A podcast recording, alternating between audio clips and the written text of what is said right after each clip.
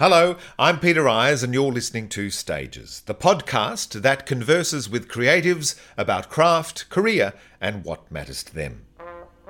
Ditch Davey is a charming bloke and a terrific actor. Following study at the West Australian Academy of Performing Arts, he cut his teeth on a series of commercial and series work with All Saints Above the Law, Water Rats and the telemovie Do or Die. It wasn't long before he arrived permanently on our screens in the guise of Constable Evan Jones in the police drama Blue Heelers. This stint garnered him the Logie Award for Most Popular New Male Talent. A plethora of T V and film roles have followed, including a role as Doctor Ian Bickman in the U S-produced series Black Box, a medical drama which screened on the A B C network. Davey starred alongside Terry Kinney and Vanessa Redgrave. Ditch Davey can presently be seen in Home and Away as Summer Bay's new medic, Doctor Christian Green. It had been a few years since I last caught up with Ditch. Nothing had changed. He possessed the same charming, funny and contagious spirit that has obviously endeared him in a triumphant career on screens and stage. Circumstantial too, isn't it? You're just opportunity and all that. Well, it kind of is. I mean, I've almost been too busy to do theatre, you know. Which is a which is a, a good problem to have, I suppose. Yeah. Well, that's that's an excuse that you can use. Yeah, that's wow. Yeah, yeah. Which is good. Oh, Ditch, it's really good to see you. It's lovely to see you too, mate. It has been, um, God, a couple of decades, I would imagine. Maybe a, maybe a glimpse of you mm. within that um, within that time in person, but lots of glimpses on the uh, the screen. Yeah, lots of. Tra- training uh, at Whopper, which is where we met um, originally, uh, a lot of your training there was theatre-based, I yeah. guess. Did you do much sort of preparation for screen work? At, at Whopper? Yeah, yeah. We had a, um, a screen component, which at the time was... we. I mean, and that was only in the third year, um, but it was, and we put we put some value in it. But looking back, it was very rudimentary, and and uh, and I think, you know, the the whole really, rather than concentrating on screen acting, I think, you know, the the fact that it was we concentrated on the art of acting, and then you can apply it to your particular medium, you know, um, and if, as long as you've got a, a structure, as long as you've got the tools, you can then work out how to, you know, how, how it best suits you. And um, but yeah, so the, the screen component was very, was pretty rudimentary. Well, there's so much to cover in actor training, isn't there? I mean, you really could design a six-year course. Yeah, with everything that needs to be to be covered. Well, I mean, what, how long ago was that? It was ninety-six, and you know, so it's uh, twenty. What is it? Twenty. Twenty-three years or something. Twenty-three years, and I'm still learning. Yeah. And well, that's where a lot. Uh, great. So, so you go. What? What else could you? I mean, it's so vast. It's, you know, studying humanity. Yeah, and and a lot of your um, learning really takes place, I guess, once you leave the institution. Yeah, you're, you're learning on the job. You're yeah. serving an apprenticeship in studios and on Absolutely. Location. And yeah, well, that's exactly how I saw it. Yeah, as an apprenticeship. And reading Michael Caine's autobiography. Well, I mean, I mean that, but it is. That's a great read about yeah. you know, how to um, act for the screen. Mm. Yeah, yeah. But I think it's every everyone's different, and you know, it's like you get a little piece of gold here and there from from a book or from working with someone or from hearing stories, whatever. You just get a little nugget of gold, or you know, a little tool that you can go, oh, that resonates with me. Yeah. And uh, and so they're, they're endless. It's just a matter of digging and finding and being open to to those uh, to those bits of wisdom that are being passed out. Being a bit of a detective, a bit of a, a miner, yeah, a sponge. Yeah. Totally, total detective. Did you enjoy your time in Perth at Whopper? I loved it. Yeah, so did I. I loved it, and I almost didn't want to leave. Really? Yeah. It was. It, I don't know how you felt, but when I when I went there, I came from Sydney. I came, you know, Sydney was always, uh, you know, a lot busier and everything. And I found it very hard at the start that, you know, Perth has its own, well, the time zone, you're separated from the rest of the country. And Perth has by its, a mile. And Perth also had its own T V show devoted to the West Coast Eagles. I didn't know that. Didn't you see that? No. There was a whole, yeah, they, they were so. I mean, I, I love Perth too, but but yeah. so parochial. It was just, and I love that about them. Yeah. You know, I love that you you are from here or over east. It doesn't matter where. In any of the other states, it doesn't matter. You're from here or you're from that lot. Yeah. So, you know, I, I love that about it. But I did, the, the sleepy nature of it, and because I, you know, coming from Sydney and I was young, I was like, ready to go. And Perth is so, it was quiet. Everything stopped at a certain time. You couldn't get milk. You couldn't get, you know, it just... They went to Fresh Provisions, I think. Oh, twenty-four Fresh Prov, yeah. twenty-four hour. If you were lucky enough to have a car. Yeah, yeah. But, um... you know, and I do remember standing on the balcony of my first place over there and going, just wake up! And I was so frustrated by it. And then what happened for me, so I got very sick. I got glandular fever. When you were over there? Yeah, my I think, first... Yes, I sort of think I remember that. Yeah, yeah. yeah my first... Um, I had it in the first term, so just leading up to Easter. And um, God, you hadn't been there long. No, I hadn't no. been there. Uh, yeah, so it was. So it really, like, it flattened me. I was hospitalised twice with it. I was, um, yeah. So anyway, it, what that uh, taught me was how to slow down, and from then I really got. I really enjoyed the pace of Perth, and yeah, by the end of it, if there was a, if there was an industry there, I wouldn't have left. Yeah, yeah, loved it. And best beaches in Australia, I think. Mm. Yeah. Yeah. I mean, in May, I, I remember we'd finished classes, and in May, the weather was still so fine that you'd go to the beach. Yeah, yeah, afterwards yeah. Afterwards for a swim. It was wonderful. You know, you'd get, you'd, you'd sort of hatch a plan with, uh, you know, some people at, at school, and you'd just all jump into a car, didn't matter whose car, you'd, you know, go down there, and there'd be four or five carloads of people, and... just swimming and watching the sun go down over the ocean. What a great, great thing, you know. Yeah. And those students uh, in the year, uh, well, in the course, uh, sometimes if you uh, explore further, you make mates in other courses also, but there's that yeah. terrific communal f- fear, uh, feel. Yeah. Sometimes, fear. Sometimes yeah. fear. There was a lot of fear. That communal feel that um, that you establish with with other like-minded bodies in that three years when you're really in that pressure cooker environment. Yeah, you? yeah, absolutely. And it was, yeah, it was not only it was, it was the different year levels, but also the different courses. So you'd have, you felt very, you felt like you were in a pressure cooker in your particular class or year group. And uh, I don't know how many was in yours. We had eighteen. Yeah. Right, yeah. Well, we start. We actually started with seventeen because the our eighteenth didn't turn up on the first day. Got lost. Got lost. No, we. So he came and went. No, nah, this is not for me.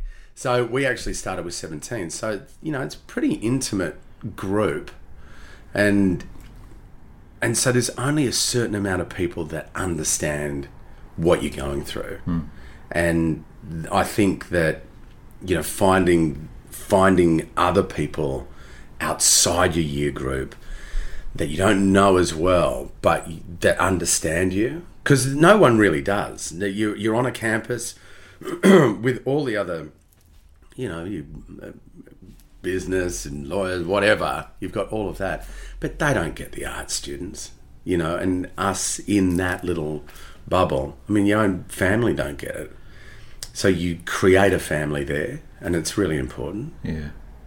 Um, here we are twenty years later, a couple of decades later, and it's interesting to look back at the people in our year who continued acting or the pursuit of performance, mm. you know, two years later, five years later, yeah. ten years later, and who's still doing it twenty years later, because it's a very challenging lifestyle. It's a, it's a tough industry, isn't it? Yeah, I, I say to a lot of people that, you know, that... talk to me about it, and you know, it's the I think the um, the business side of this industry is com- like it's just buried. It's not something that we all talk about. It's uh, it's always about the art. It's always about the talent. It's always about uh, the passion. You hear all of those sort of, you know, buzzwords of, you know, I'm so passionate about it, and you're like, great. That's good, but it's only going to get you so far, and talent will only get you so far as well, because it's it's being able to manage yourself. It's a very different lifestyle. Being able to manage your money, which is a dirty word for any artist, but if you can't manage it well, you can't survive, and it's not going to get you to the next job. So if you're not um, if you're not managing your time well, your money well, your home life, you know, I mean, because it, it's feast or famine, we all know that, you know, and I, it took me a long time to work out, okay, if I'm, if I've got to find a, a middle ground so that I'm not eating baked beans every night for the rest of my life, but I'm not, you know, I'm not having, you know, a three course meal. Like, just because just because I've done a bit of work doesn't mean I should be, you know, I don't want to ride that wave. I want to even those peaks and troughs out by my expectations, by my, um, by how I spend my money, by how I spend my time. I want everything to be sort of normal, like mm. my own normal. Mm. But that's the way I do it. You know, and I think that that's um, that that's important for me, because it's it's given me longevity. It's given me a normality within a very turbulent world. And that's the thing we aim for, isn't it? That that longevity. You want to be around for as long as you can be, yeah. Not just for the current job, because you know. Well, that's it. You. That, what do they what do they say? You're only as good as your last job. Exactly, exactly. And also, who could ever predict a pandemic around the corner? You know, there you go. Which halts everything. That's right. Yeah, yeah, yeah. yeah. So it's, um, I mean, not, but even before that, and in this country, it's very hard to sustain a life as an artist. Um, you need a great deal of support, but you need the the mental. Uh, strength, and you need to be able to understand your your life. You know, it's a uh, and how it and how it can work for you. Because if you're, it's all about, for me, even at the worst times, it's all about keeping one hand on the branch. This is, you know, you might see. Better, better actors and actresses and better people or whatever falling off the tree, you know, as time goes by. But it's the the one thing that I that I have always been able to sort of draw on is just the tenacity to be able to hold on and go, okay, how do I do this? How do you climb to that next branch? Well, look, you can't get to the next branch if you've let go of the first one. So that's the that's the point. Like, it's very hard, but it'll get it'll get better once you hold on and get to the next. Then you know, then that next point where the you know a job opportunity comes in, you're like, great, I'm still here, and I can climb up. You know, but you can't climb if you're not on it. Does it matter if it's autumn and there's, and there's leaves on the tree? It's great to see that you've still got that laugh. That's, that's the thing I remember about you, that big, hearty, generous laugh. Oh, my so, God, yeah, yeah, yeah. That bloody thing. No, it's a great asset, great asset. Now, Ditch, Ditch, I've always wondered, Ditch, actually, I know this, but this yeah. is, a, this is, I'll fabricate, I don't know. Ditch, because you weren't born Ditch, were you? No. No. no, I was born Christian. Right.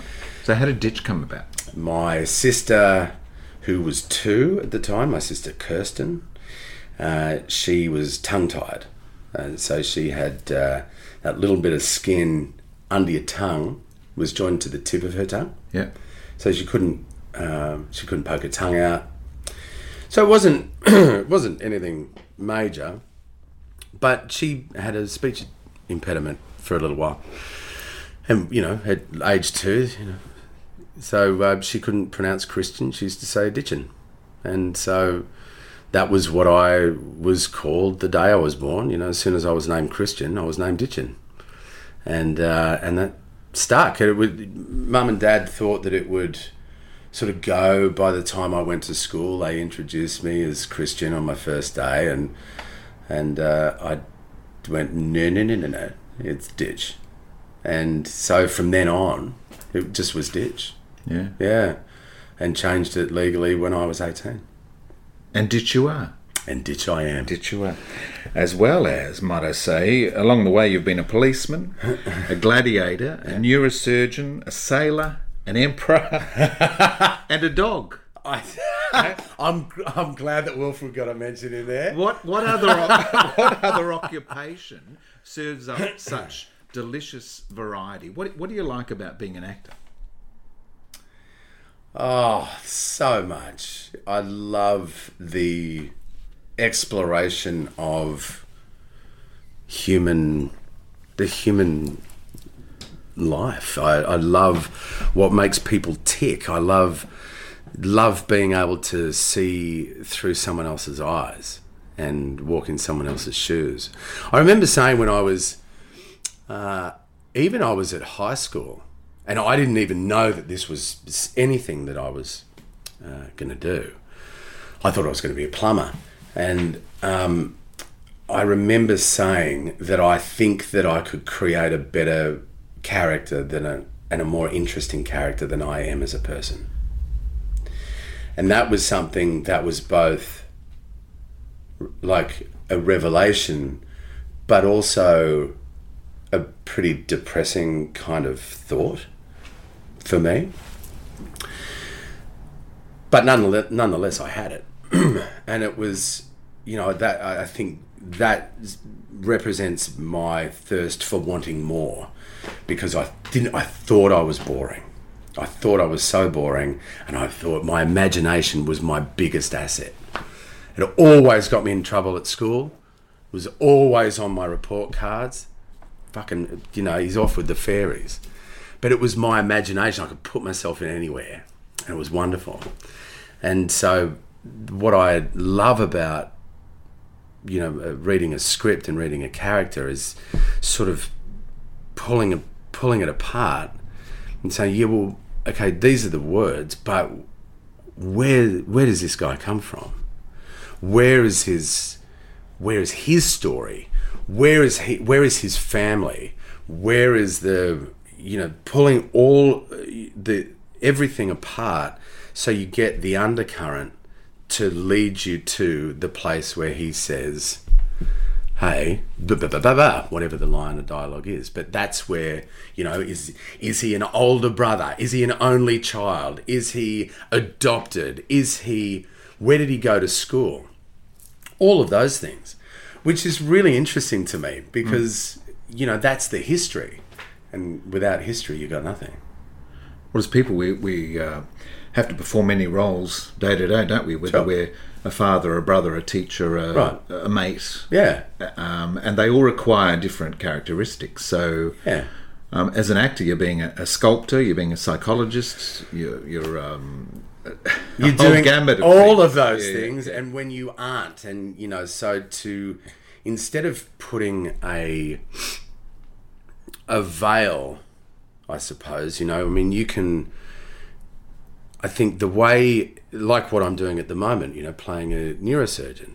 Great, chuck a stethoscope on and a white coat. Suddenly you're a doctor. Or you look like a doctor. But what happens when you fight, you, you work out, okay, that's just a part of him. That's not everything. Hmm. You know, he's a brother. He's a son. What was the relationship like with his parents? What was the um, the the reason for him to choose this vocation? What else was he good at? What else was he not good at? you know. So it's all of those things that yeah. make up what happens behind the eyes, and that's interesting to me. It's a lot of fucking work, but it's interesting to me. Yeah, yeah. What sort of boy was young Christian, young Ditch? Young me was incredibly shy. Um, yeah, that's, I, I was, I, I found my voice and my place in the world uh, on the sporting field. Like I was, I remember at school, if a, if a teacher asked me a question, I burst into tears. It was just the pressure of having yeah, to come yeah. up with a response. Yeah, I, I didn't, I didn't, I didn't have the trust to be able to, for it to be okay to be wrong. So I didn't say anything, and uh, it was in, it was debilitating. It was very hard for me. Um. I, I, only to, yeah, to be like, of course, you know, the smile's always been there, the laugh's always been there, but in those situations, man, it was really, it, you know, yeah, I burst into tears. It was horrible. But on the sporting field, that's when I knew where I was. I, I understood it, and my voice got bigger. Uh, I got more robust. I could, I could look after myself and be be a team player, but also a leader in my own way. Yeah. In that. And, and getting that kudos also from, from your teammates, from kids at school. Yeah, yeah, yeah. Teachers and... Yeah. So, but that was me, that was me at a young age. And when um, when it came around to, you know, finding the theatre, it was, it was Kirsten, my sister, um, uh, sort of pointing me in that direction. You know, she was involved in the in the local youth theatre, and she came to me and she said, I think you'd really like it. And I just thought, that's the most ridiculous thing I've ever heard. And she said, I think you really would. And I was like, I can't, because she was aware of your imagination. And I don't even know, maybe um, or they just needed an extra boy. Well, but there was so it was t- it was just fun. Yeah.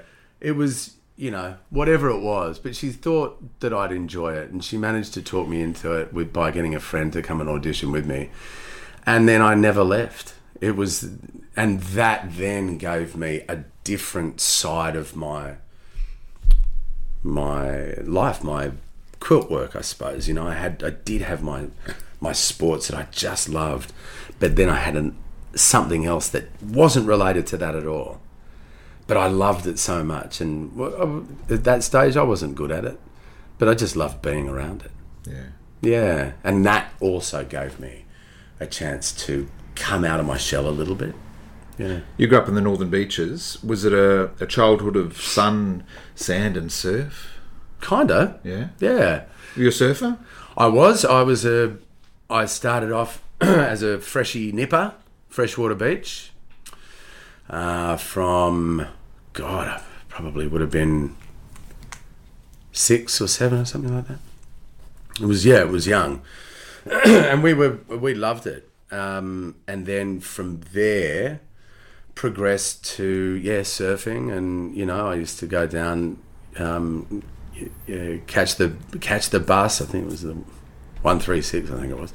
Anyway, we go down, you know, we'd sometimes skip school and take our boards and go surfing, and I and I really liked it. I wasn't very good at it, but I did enjoy, you know, being out there with mates and sometimes just lying on my board or just floating, and again, just being in a different place. I was just yeah. imagining whatever I, my mind would wander, and that was great. And um, but then that I stopped surfing. I got into a pretty nasty um, street fight when I was sixteen, and uh, I was celebrating a friend's birthday down at Freshwater Beach, and um, a group of guys uh, caught me on the street, and one of them had a baseball bat.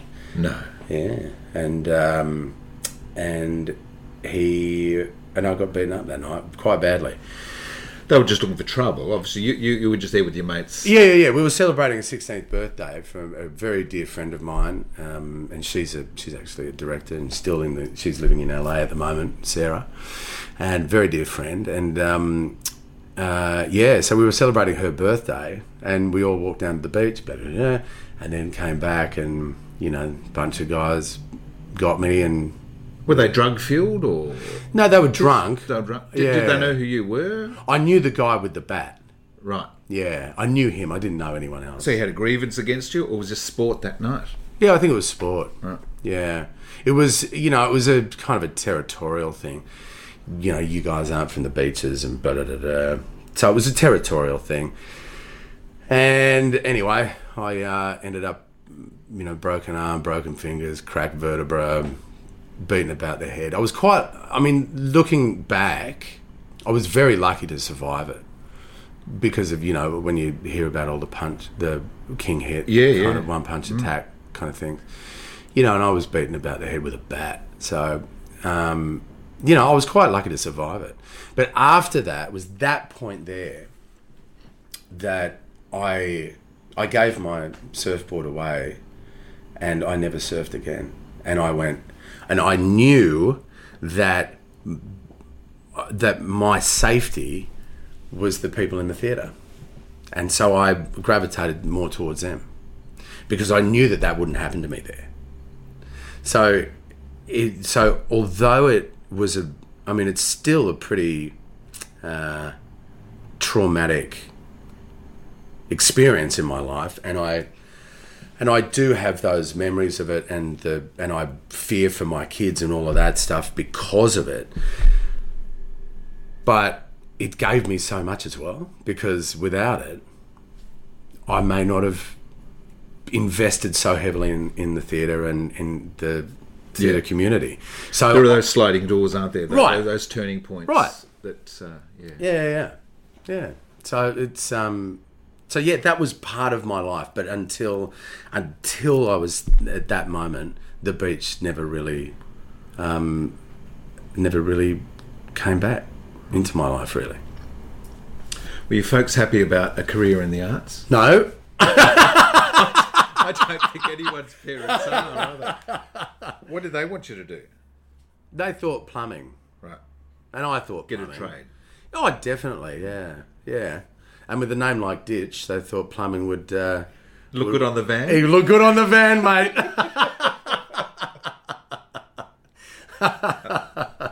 I did. I did. Uh, I even did plumbing for my work experience. Wow. Yeah, at high school. Yeah. Digging holes. Yeah. But, uh, yeah, so they weren't they weren't very happy with it, but, you know, I mean, they came around. And they're very supportive of it now. So, how did you hear about Whopper? Did you do the, the audition circuit that year? Did you try it for NIDA and V C A? And- well, I did, and this is the, so I went straight from school into running, um, into working bar work and all of that stuff. Uh, uh, and then, so I worked my way up behind the bar. I got. Uh, I was uh, running a bar. I started training people. I became a night cellarman uh, down at one of the beaches down at, in the um, in the northern beaches, one of the pubs down in the northern beaches, and then got headhunted to become a full cellarman at another pub. So while I was doing that, I was cleaning all the beer lines one morning, and every every week I did it. And every week, while while all the chemicals were cleaning the beer lines, I'd make a coffee, I'd sit down in the pub, empty pub, and I'd watch Good Morning Australia for half an hour or whatever, just to let, you know. And I was watching this one day, and there was uh, there was two people being interviewed. One was uh, Doctor Jeff Gibbs, and... alongside him was a young man by the name of Hugh Jackman. And I was watching that interview and I thought, that's the kind of guy I want to be. That's the actor that I want to be. I had friends that were at um, NIDA and V C A, and they w- they didn't really know that I had a a real interest in it. I kept that pretty secret. Didn't really want to put it out there. And when I saw him interviewed, and I went, whatever they're doing there, I'd never heard of it before. I said, I want to go there. And I told my my boss, and then pretty soon after that, I quit and just and just invested all my time and energy into learning what I could to get me ready for the audition circuit. And Whopper was my number one. Wow. Have you crossed paths with uh, Huey since? No, I only met him once at right. uh, at a ball that he hosts. Were you able to share that no. story? No. No. But I think that it's it's lovely when you know you don't you don't really know how you affect people. And no, exactly. Yeah. And look, you, you, I'm sure you've had the same effect on somebody else too, who's tuned well, into Blue Heelers or well, you, or whatever. Yeah, I mean, you don't know. Um, hopefully, in some way, I I have affected someone in a in a positive way. You don't know. You don't go into it hoping for that. You're just trying to do the best that you can. But um, yeah, it was that was the moment with uh, Hugh Jackman at Whopper. Um, We both uh, shared a, a voice teacher who was visiting the school for a period, Caroline Noe. Yes, yes. And she had a, a, quite a profound effect on you. I. She really did. Yeah. Tell me about that. Well, she took me aside one afternoon and and uh, and said, so uh, what was happening, uh, the rest of the class were given, we were all given monologues to learn and... And, uh, you know, over over a period of time, you know, you'd get these, you know, Shakespeare or Molière or, you know, whatever it was, you know, you'd get a Chekhov piece. Or... So all, they were give, they were handed them out. And um, and she said to me, I can I see you after class? And I said, sure. And she said, she said, um, so you can't read. And I said, yeah, I can. She said, no, you can't. I said, I can. And she said, this went back and forth. And she said, Ditch, just listen to me. You can't. And it was true. I mean, I found it very difficult when, you know, reading, reading a novel or something like that. I thought that that's exactly what everyone was doing. I thought that, the, that this was a whole conspiracy about when people said that they loved to read, I thought they're all fucking lying because the, there's nothing enjoyable about it at all. The words move around the page like ants. I'm like, hey, how do you catch these words? This is not enjoyable at all. And I so I thought I really thought that the world had it against me. I thought it was a, bit of a big fucking conspiracy, and I was like, nah. And so she took me aside and she said, "This is all I want you to do. I want you to read along with a B B C Disney book and tape set." And I was like, this is like fucking kindergarten. Yeah, humiliating. It was. Yeah. It was a huge... I went to drama school to really, like, further my studies and go, I'm looking, I'm with all of these brilliant, smart people. And I was targeted as being not in the same league as them. But it was, yeah, it was humiliating. But like anything, to learn, you have to put your ego aside. And I trusted her, and she, you know, and so we went, we did that, and um, and I learnt to read alongside Derek Jacobi, I think it was, on tape, and it really gave me, because I would panic when I would read, so. Th- But what it did was gave me a trust and sort of slowed my breathing down, and so I would read over and over with with someone in my ears, and uh, and that gave me a great foundation to be able to start again, start working on. So she had a huge effect on me, and I it's one there's something I will never forget, and I'll thank her for, yeah. Don't you think there's an element of drama school which is, is like therapy? I mean, it's about getting us to understand who we are, yeah, before we can play anyone else. Absolutely. Yeah, yeah. I mean, it's everything that you... And particularly at that stage of your life, which is... Late teens, early twenties. Yeah, yeah, yeah. Early twenties to mid to late, I suppose, you know. But it's the the early twenties where you have fought so hard to find a version of yourself, to say, I am not just someone else's son. I'm me now.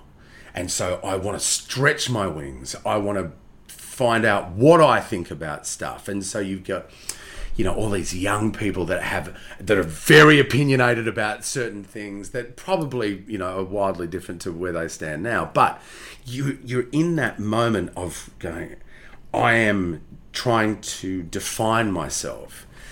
And then you get put in a situation where people are trying to break that down and saying, okay, I know you're fighting for this version of you, but let's lose that now. And so you go back to not knowing anything about yourself. Yeah. I mean, I, I remember being in a class, being asked to stand still, and I fell over. I was like, I'm an athlete. I like I play sports. I'm like I can do. I've got great balance and everything. I stood still for a, a minute or two and fell over because I just I wasn't used to. I was used to a version of me, hmm. you know. So yeah, it was very. it, it is. It's a very um, critical time, and to be able to break characters, uh, break people down so that they are in a more neutral area, so that they can access other characters. Yeah, yeah. Truthfully, the, the neutrality is so so important. Yeah. So upon graduation, what's what's the first gig you land out of Wagga? I did a chewing gum commercial. Oh, right. Okay. Yep. I was the guy that Juicy Fruit. Or... It was. It was Eclipse. Eclipse. Yep. Yep. It was, and uh, it was a very funny, very funny experience, you know. And I had to do the old. Two tabs in the mouth. Mmm, that's great. And several times, no doubt. Five packets of it. Right. right. I, yeah, I was my my mouth was numb by the time I drove home from from that shoot. It was yeah, yeah. It was that was a funny gig. Funny, yeah. Does Evan Jones, Constable Evan Jones, come along much uh, after that? Uh, no, we're talking about Blue Heelers, of course. Yeah, from Heelers. Uh, it was a little bit. I mean, I did, I did a couple of ads, you know, and that was great. You know, you sort of uh, a new grad, and you, you know, bid here, and I was lucky that every job that I did was in some way um, taking me forward. So, be it. You know, the uh, be it the size of the job, the size of the role, the size of the paycheck. Who I was working with, you know, I did um, I, I did a, a campaign for Chatswood Chase Shopping Centre, and it was being shot by a great D P by the name of Peter James, you know, who, uh, amongst other things, shot Driving Miss Daisy. And so working with people like him on an ad campaign, you're like, that's taking me forward. I'm learning more. And so then from there, did a regional tour of uh, of a play, and then yeah, pretty soon after that, I was uh, I was asked, I was offered the role of Jonesy. Offered? Did you? Did well, you no, I, you, no, no, no, no, no, I did. You did the I mean, there's there was there's time, you know, there was there was about three months of auditions, right. and but yes, eventually I get that.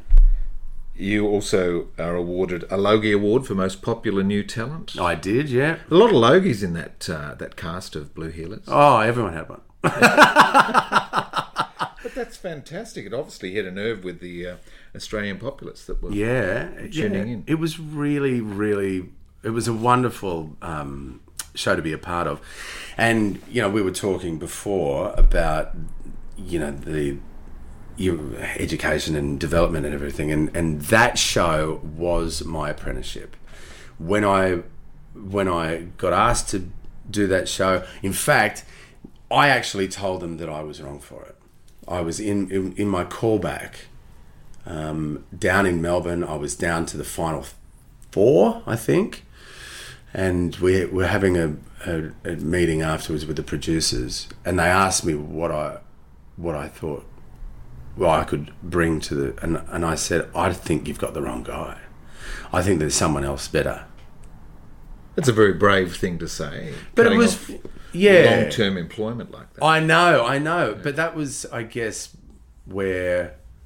I That was honestly what I thought. And I was so... I was very, very lucky that they disagreed with me. So what, what, what do you learn um, on set when you're there? Because... You know, we talked earlier that there's not a lot of um, uh, acting for screen training that you get at drama school mm. that, that, that we got. Um, you know, how do you know where to start? How to, you know, take your mark? I mean, who, are people teaching you that? I remember I was on a, a T V shoot for the first time. Nobody told me anything. Yeah, I know. And, and then you're getting told off for not... Right, right. Starting on time or... That's right. Or even how to read a call sheet. Yeah.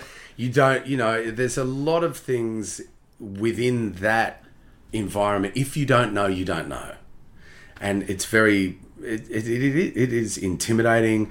It's hard. Um, the thing that I've always had, which again got me in trouble at school, but I persisted, is asking questions. If I don't understand something, I will always ask, and I don't care how how dumb I look. And I don't care what people think of me, but I, because I would much rather ask and get a definitive answer and learn in that point rather than let a team down, you know. And so it's my job to do the work. And if I don't know how to read a call sheet, then that was what I did. I said, I need someone to teach me. Like, if is this what we're getting every day? How do I look at this? And then once once you know, you know, mm. you know, um, and so and hitting marks and where your cameras are. I mean, all of those things are, you know, that come with time and experience. But and you can't learn everything on day one no. because there's so much technique involved in. You know, uh, in making, you know, in working on screen, as there is in the theatre, you know, and um, so you can't learn everything on day one, but if you continue to learn, you get better, and that's and people notice it, and you get better from one day to the next. It's, you know, it's just about building. Have you got much creative license in the way that you can develop the character, or is a lot of that happening in the writer's room, and then you need to follow that? Well, later on in my career, I've had more, um, mainly because I, well, because I've got runs on the board, you know, years of experience, and then you suddenly start to be the same age as your writers and directors, and then sometimes you might get a bit older. And, you know, and I, of course, we all still think of ourselves as being, you know, sixteen, you know, you go, well, that's, but on everyone else sees a, something different, and you've got twenty odd years experience. So with, with experience comes trust, and you understand how to tell a story a little bit more, and you know when to, when you want to question something, or when, um, or when you know when just to leave it alone, because it's not, this is not about the, this is not telling the story any better than it already was. And this is, you're obviously going to, you're going to know how it's going to fit together in the edit. and the focus on it, because we as as actors and artists, we go, well, it's all about me. You know, this this scene is all about me. And they're like, yeah, okay, you're just wiping camera. So so you could put in, you know, twelve hours of work about, you know, about your wardrobe and your shoes and where he's come from and everything. But in the grand scheme of things, you, it's not that important, you know. So you you have to... So there's a little bit of license, but you have to know when to pull the trigger on that. Yeah. Yeah. Wilfred. Yeah. Wilfred. I just need I say more. Uh, I was checking out some of the exits on, on YouTube, and uh, it, it's surprising. It's um, yes, that was. No, if you haven't seen Wilfred, uh, listeners, I encourage you to have a look, because um, it's um, it's a lot of fun, but it's it's really off centre, isn't it? Oh, it's, it's um, so mental. How do you create a role, the role of a dog? Well, the, yeah, I know. Well, I. I had a beautiful Kelpie at the time, and uh, she was she was my, you know, just my two I C. She was my wingman. She was everywhere with me. And so I I did. I just watched her, and I loved watching her think, and the way she she and I did interact, she, the way she understood the different toys that she had, and it was something that I spent far too far too much time sort of watching her and getting those those mannerisms. She's not just a dog. She was really active in her thoughts. She was a tart. She was a bitch sometimes. And she was... So, so it wasn't just a dog. She had a massive personality. And I... I took that into the role of, of, of Wilfred, and, and, you know, the in my episode we did, um, uh, we shot a dog food commercial. So so what I wanted to do was develop a, a dog actor, like, a you know, an actor who just happened to be a dog. So he, you know, had a lot of bravado, and he had, a, you know, some real, um, some status on set, you know. And so that's where I, I went down that path, and, and, that we have a, you're probably alluding, there's a there's a a, a particular caravan scene where uh, where, where I was yeah we, we were using the facilities not for the reason that they were there. Well, doggy style. Doggy style. Yes, yes. And had a had, had a dialogue scene during it, so it was very funny. It was very, it's very off centre and. Uh, Something that I really, really love doing. Yeah. yeah. Um, Black Box. You're playing a neurosurgeon. It's quite quite a distance from playing the dog. Yeah. Um, and are you, is it a neurosurgeon you're playing at Home and Away at the moment? It's true, yeah. So you've played a couple of neurosurgeons. I have. That's uh, that's bizarre. Most people play a couple of coppers or Well, that's or it. I've done and coppers. I've done you've the, got the face, army. The face of a neurosurgeon. Oh, yeah. So that was with the, the A B C uh, in America. In America, of yeah. course. What took you to the States? You thought, uh, you know, I've established a career here. I want to sort of stretch myself. We'll see how far I can go. Was yeah, absolutely. I mean, I so I was uh, lucky enough to be cast in Spartacus, and Spartacus was a Stars production over in the U S. And so that filmed in New Zealand. It? We filmed it in Auckland, yeah. yeah. And so, being on two series of uh, two seasons of that, um, that gave me a little an entry of, card or something. It was, yeah. yeah. So it wasn't just that I had, you know, a, a career in Australia. It was starting to branch out, you know, internationally, which was great. And so we wanted to try and capitalise on that and see whether whether anything would stick. And, you know, on one of my trips over there, uh, I was only meant to be there for four weeks. And then the day before I was flying back, I got a phone call saying, can you stick around for a chemistry read? Because they quite liked you. And I was like, oh, okay, yep. So I changed the flights for a week and then... Uh, did it, and then I was getting ready to go the next day, and I was sat down having a beer with some friends, and the phone rang and they said, "You got the job." I said, "Great, well, I'm on the plane in the morning." They said, "No, you're not." I said, "What do you mean?" "No, you're staying." And so from there, I stayed for two years. So then, yeah. And then, so that's how it happened. And then I had to move to New York. So is that a huge juggernaut, being wound up in a in a show which is on a, you know, A B C? Um, just the publicity stint, and you heralded, you're an unknown, but you herald, well, I suppose Spartacus, sorry. Well, I mean, even then, I, I think that, yeah, I mean, I am a, an unknown. Yes, I've got so, you know, I've got a, a career and, you know, lot, lots of credits and everything. But in a new environment, um, yeah, I was unknown.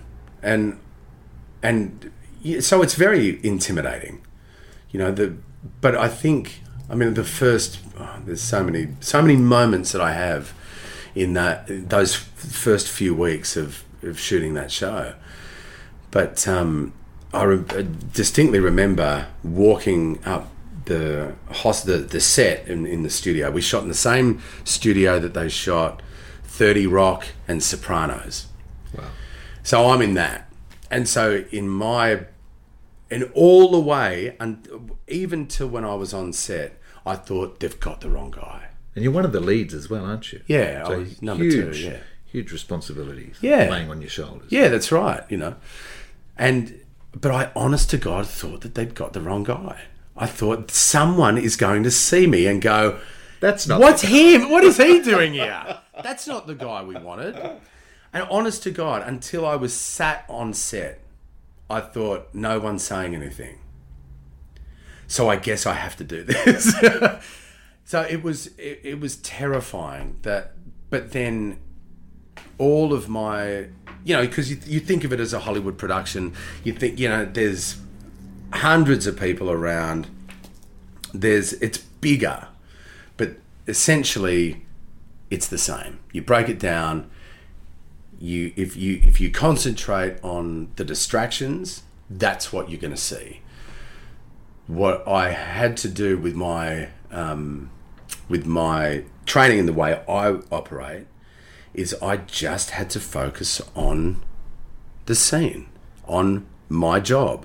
I know what a camera looks like. I know how to work on film. I know how to act. I know how to do this.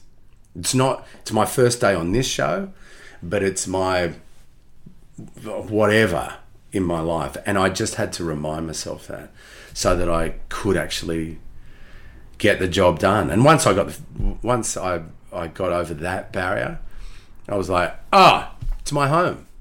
And then we were away. Now, as if that isn't intimidating enough, you're working alongside uh, Vanessa Redgrave. Yeah. What an incredible opportunity and experience to, to watch and learn. Well, there, everywhere I looked, you know, I I saw people like that, you know, and I mean, obviously Vanessa Redgrave is Vanessa Redgrave. And she is royalty, um, and she is uh, someone that walks into a room and the seas part, you know. Yeah. Uh, but I was also working... Uh, alongside Eric Stoltz, um, who directed me. Um, uh, Andrew McCarthy directed me. Um, uh, and uh, Amy Holden-Jones, who wrote uh, Indecent Proposal. She created the show. The creator of The L Word, she was our showrunner. Um, which was, I mean, everything was so big. Mm-hmm. Working with Terry Kinney, who founded Steppenwolf. Steppenwolf. You, you actually, I think, you believe you've shared a role, you and Terry Kinney. Terry Kinney and I did share a role. We uh, tell me about that. we Terry is a very dear, friend, dear, dear man and a dear friend, and we were alongside each other in a um, in our dressing rooms. And so we would lean on each other's doorways and have lunch together and whatever. Anyway, we were talking about a great playwright by the name of Sam Shepard.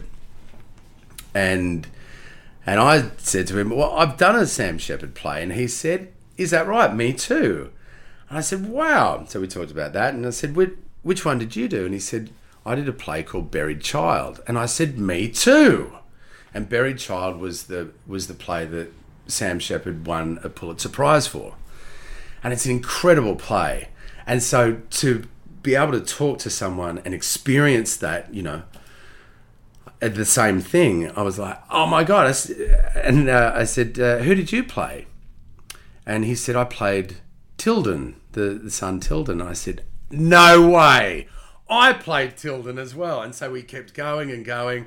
I said, where did you do yours? He said, Broadway, directed by Gary Sinise, with Sam Shepard developing the play. Did you do the original production? The original production that my production at drama school was based off. So it was a, it was a, it was a very humbling um, experience in, in chat. But for for a brief moment, I was on the same page as uh, as Terry Kinney. Yeah. So there's a few neurosurgeons. There's also a few uh, swords and sandals yeah. characters as well. I did spend a few years doing that. Yeah. Um, I imagine those roles, just looking at them, in- require you to be incredibly fit. You must have spent a lot of time in the gym. I did. Well, the first time I, for, for Spartacus, because I, I'd never seen the show, and I all I got, it was very secretive. When I got the role, because my, my entire audition was in German. And I don't speak German at all. So I had to learn... Because he was a German character, was he? Right. right, right. So I had to learn German and learn these scenes in German. Of course he was German. Of course. Why would it be in German otherwise? So all I get told is that he's German and he's a slave.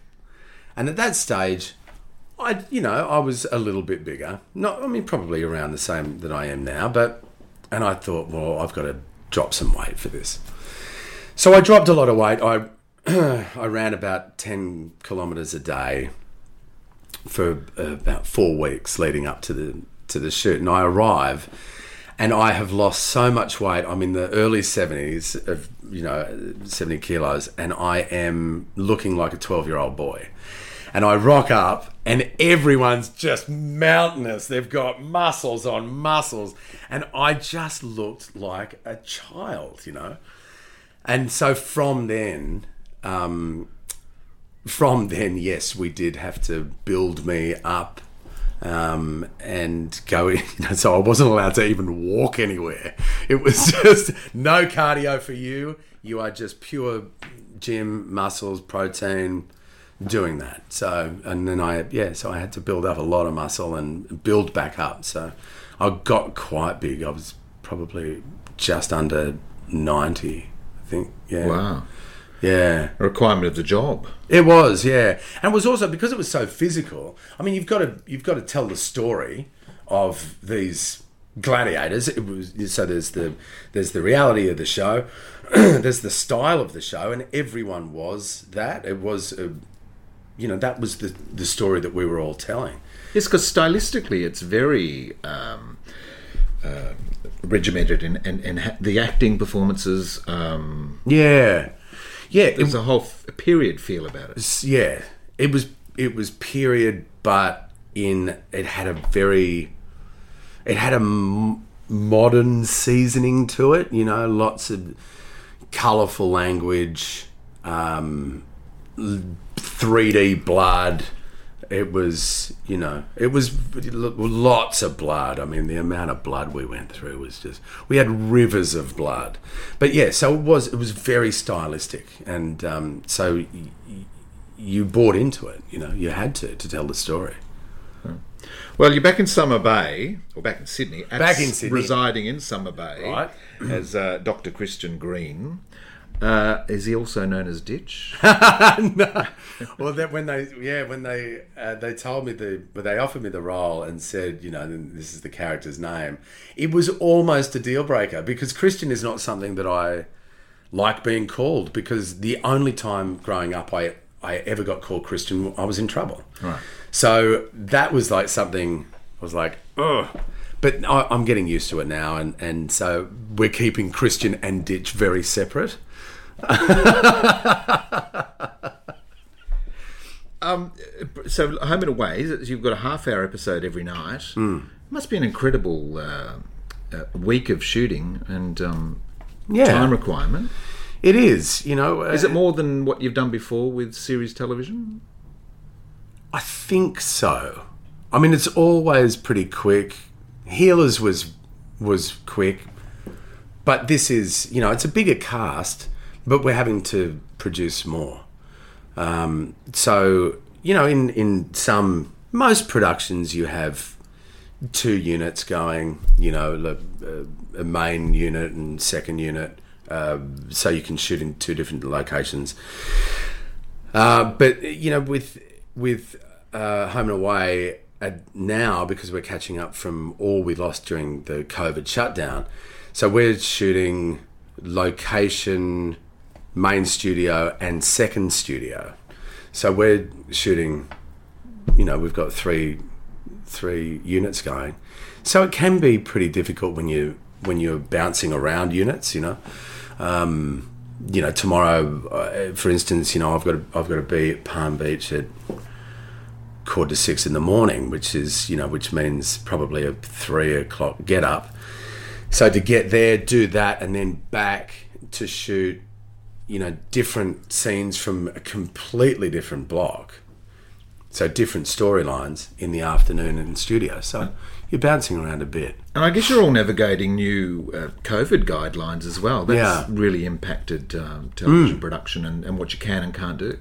Yeah, yeah. There's, you know, and uh, the there's obviously a lot of protocols. There's, you know, social distancing. There's mask wearing. There's sanitizing. There's so much that, that goes on, but you know, telling a telling a love story within that can be very difficult and problematic because of, obviously, if to tell that story, you have to be intimate.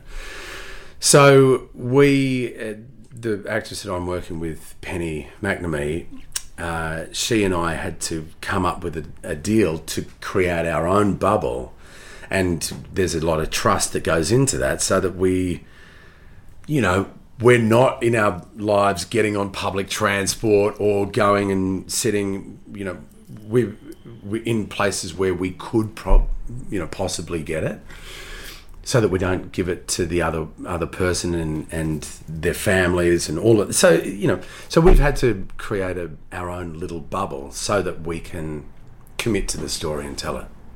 Right. Yeah, which affects our, our private life and everything. Well, um, series T V is something which has kept you from the stage for many years. Uh, fortunately, I guess, it's always great to be employed yep. and, and in work. Uh, would you like to return to the stage at some point? I'd love to. Yeah, yeah, I would love to. Just that live audience and yeah, and it's a, it's a different muscle. You know, it's a it's stretching something that you know you know that it's there. It's it's like getting back into the gym after a little while. You kind of know how to do it, but the muscles are not where your brain is. So you, yeah, I would like to. I'd like to, always like to stretch myself, always like to learn and and put myself in a situation of vulnerability and and uh, doing a doing a great play and telling a great story is something that, yeah, I'd really love to do. Another tree to climb. Another, that's right. Another branch on the tree. Another tree. Yeah. Ditch, this has been a, a fantastic hour. Thank you for sharing your thoughts on the craft and um, insights into what's been a very exciting career since you left Whopper all those years ago. All those moons ago, mate. Yeah, well, thank yeah. you so much. It's been a pleasure. Thanks for making us a part of your podcast listening. A new episode of The Stages podcast is released every Thursday. I know that many of you have been recommending the podcast to colleagues and friends. Thank you very much. It's much appreciated. Until next time, I'm Peter Ayers, and you've been listening to Stages, the podcast that converses with creatives. Keep warm, keep well. I'll catch you next time.